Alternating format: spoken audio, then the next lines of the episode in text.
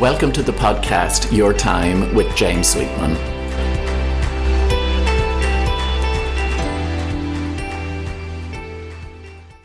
Hello, and welcome to this week's episode of Your Time with James Sweetman. Thank you for tuning in. Normally, at this time of the year, at the beginning of September, my focus is on kickstarting goals and intentions for the year, you know, after the, the summer holidays have come to an end. But of course, 2020 has been anything but a normal year. So the focus this week is on a mantra that I find myself uh, repeating more and more frequently is keep calm and carry on. You know, as a phrase that first appeared on a British government poster at the outset of World War II. And as I say, in these challenging times, it's a phrase I'm using myself to manage my own well being and to control what's within my control. Why? Well, if we're not vigilant, it's all too easy to allow ourselves to become overwhelmed by the statistics and the incessant commentary and the economic doom and gloom that bombards us daily. We can easily succumb to pessimism and cynicism and then unconsciously perpetuate that in our conversations with others. So, this week's episode is about me sharing some of the tips, some of the handrails that I use myself to keep calm and carry on. So, let's get stuck in. The first of the seven tips or insights I'm going to share with you this week uh, is all about keeping calm. Now, if you were to give someone advice to help them calm down, what advice would you give them? Normally, it's to do with regulating our breath. You know, the focus is always going to be on breathing when we're looking to control ourselves or when we're just looking to feel a little calmer. You know, and the body has that innate wisdom when it comes to breathing not only do we not have to think about breathing, and interestingly, on average, it's said that we breathe about 23,000 times a day, we also have instinctive functions such as sighing or yawning to encourage us to change our breathing patterns, usually when we're not getting enough oxygen. I'm sure as I'm saying this, some of you are already taking deep breaths in. If you think about sighing for a minute, sighing is tension leaving the body, a relief valve for frustration, a way to slow our breathing and to, to release tension. Physical exercise and movement changes our breathing patterns too. One of the reasons why we feel better after exercise is that we've been breathing more deeply, oxygenating the blood. And of course, many forms of exercise are based around the breath, and in particular, more conscious breathing. Pilates, Tai Chi, and yoga. Um, if you think about it, a mind that's already overloaded with thinking has little capacity for additional mental strategies to manage our state and to de stress. This is why the physical practice of more conscious breathing is so beneficial. And by taking a few conscious deep breaths, we bypass a busy mind and go straight to the benefit, and that's feeling a little bit more relaxed or calm in our bodies. So, let me share a quick breathing exercise with you. And this is one I do myself consciously twice a day, both morning and evenings. But any, any other time when I just find myself feeling a little bit tight or stressed, and I'm just looking to come back into my body a little more. Um, so it's it's very simple, but for me in this area, simple is best. You know, so you breathe in to the count of three, hold your breath for a second, and then breathe out again for another count of three. So it's like in, two, three, hold, in again, and then exhale. So we're doing a two staged in breath, breathing in, holding, in again, and exhale. This stage, this two staged in breath, what I find it gives my lungs obviously that increased capacity. And I'm doing something that's different than normal. You know, it's not just a normal in and out breath, it's a more conscious two staged in breath and you know even better if you can do it in a safe environment where you can close your eyes where we remove the external stimulation and that allows us to turn inwards more easily. If you think about it all behavior is preceded by thinking and the quality of our thinking is determined by the quality of our breathing. So give that one a go if you haven't already. Breathing in that two staged in breath and then breathing out. For me it gives me a, an, an, immediate um, positive effect the second tip I want to share with you this week around keeping calm and carrying on is all about protecting ourselves from negative input. Now, this is something I spoke about a few weeks ago when I was doing um, uh, the podcast with the title Sanitizing Your Mind. Um, and I'll expand on it again because it's one that I think has served me well, particularly in the last few months, um, where I'm, I suppose, I'm valuing my own well-being.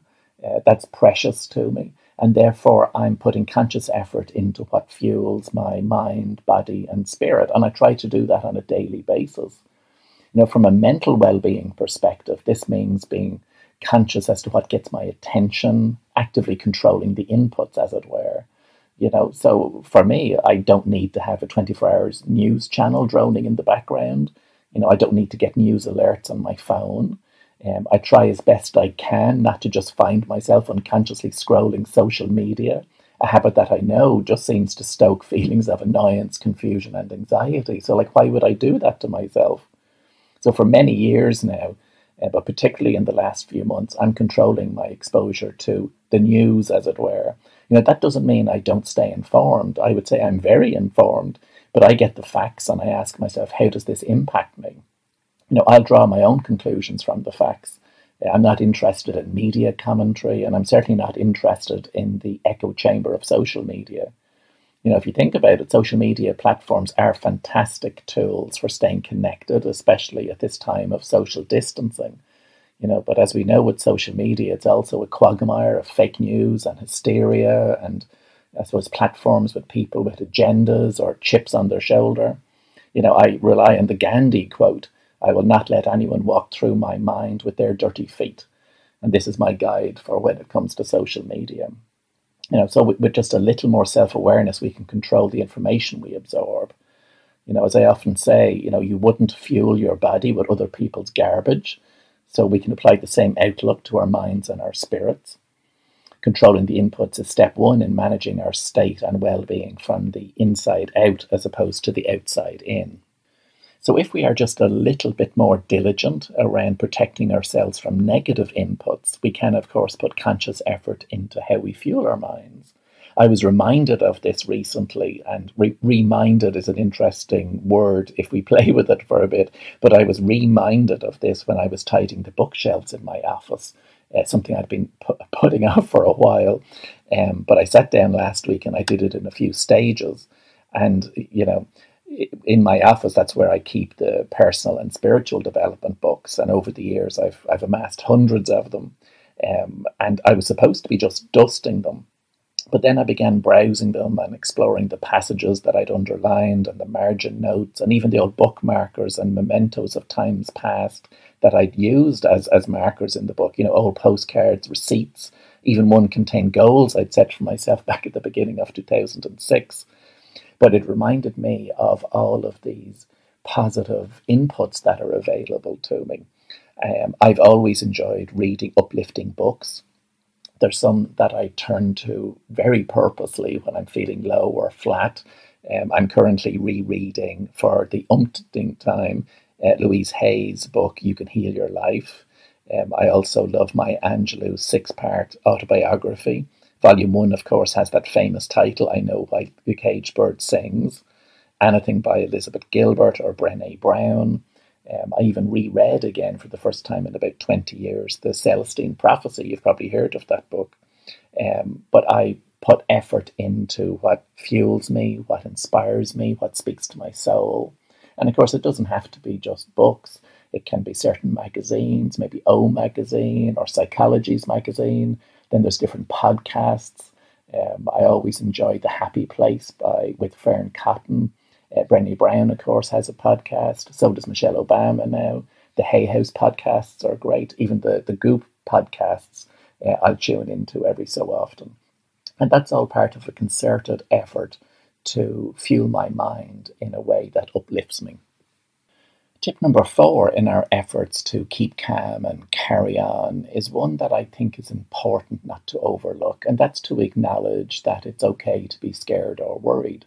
You know, enduring challenging times doesn't mean we won't feel anxious or scared or worried.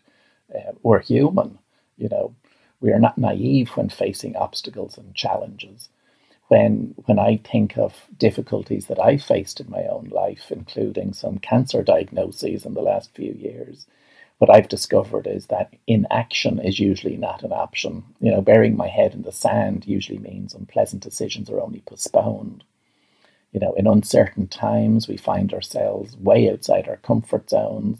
So, therefore, we're just going to feel anxious and self conscious.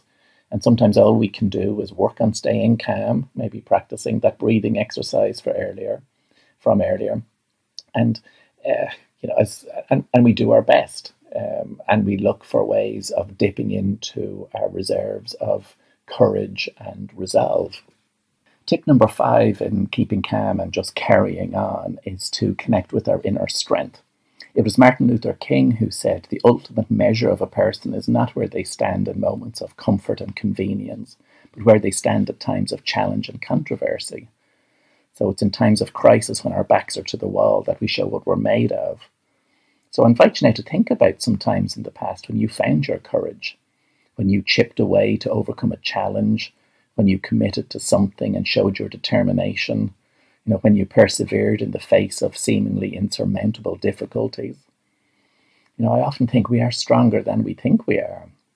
Our ancestors endured famine and wars, and their resilience is in our DNA. Tip number six might sound like a strange one, but it's one that I have found always works for me when I'm just looking to raise my own spirits. And that's about lifting someone else up. So when times are tough, we can easily sink into the quagmire of poor me thinking. This might get us attention or sympathy in the short term, but it never really feels good and doesn't achieve much. If you're looking to feel more upbeat or more confident, put a little effort into supporting and raising the spirits of someone else. Know, as you share words of encouragement with them, you'll hear the sound of your own voice. I found that when I'm feeling low and I want to feel better, I'll try to shift my focus away from that all consuming introspection and towards someone else. It helps me just get out of my head and into my heart. In being a friend to another, I'm being a friend to myself in being pleasant, kind, and compassionate to someone else, I'm being pleasant, kind, and compassionate to myself. The last tip I want to share with you this week around keeping calm and carrying on is to seek support. Because let's face it, sometimes to simply carry on, we have to raise our hands and ask for help. You know, that's just the way it is. You know, whether that help is a listening ear or more practical help when we feel we cannot cope. You know, I've had to do that myself in recent weeks. You know, I've had a, a lot going on, felt a lot of, I suppose, a sense of overwhelm with everything I was facing. You know, my dad is currently receiving palliative care in his battle with pancreatic cancer. Uh, in addition to the anticipatory grief that comes with this, there was the frustration of limited hospital visits and the impact this is all having on my family. You know, it's also brought up issues around my own health. Uh, then, of course, there's the ongoing impact of COVID 19 on my business and life routines. Uh, and then that milestone birthday I had back in June stirred beliefs around mortality. And I'm someone with broad shoulders, and sometimes the most challenging part is acknowledging that even with my habitual glass half full perspective or accrued wisdom and the self management strategies at my disposal, I still needed external help and support. Sometimes the most courageous action is to raise our hands and ask for help. I found that new layers of inner strength are found on the far side of this vulnerability. So, a quick recap on some of the, the tips and insights shared this week, all under the heading of keeping calm and carrying on.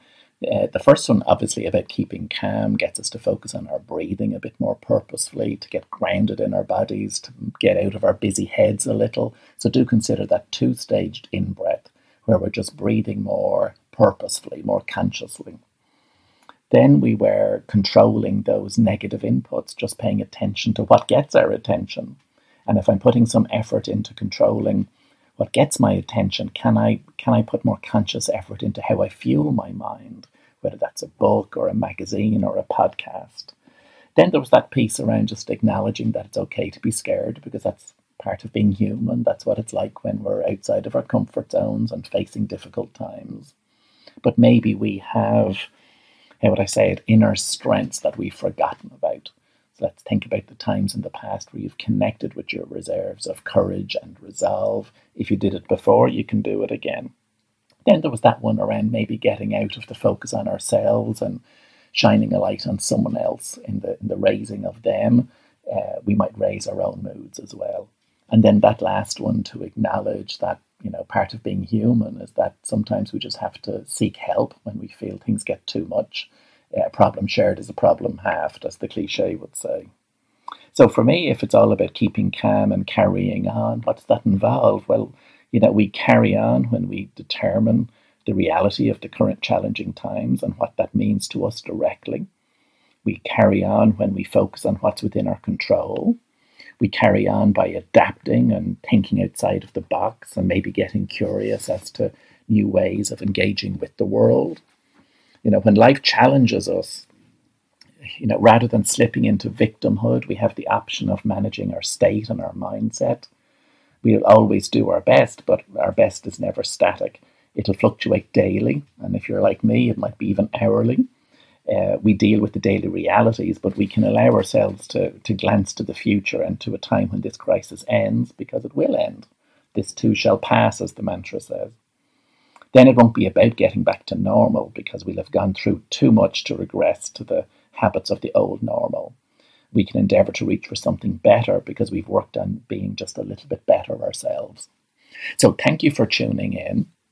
I really appreciate the ongoing support I'm getting, not just to the weekly episodes, the, the podcast episodes, but also to the articles and blogs that I'm uh, regularly posting across social media.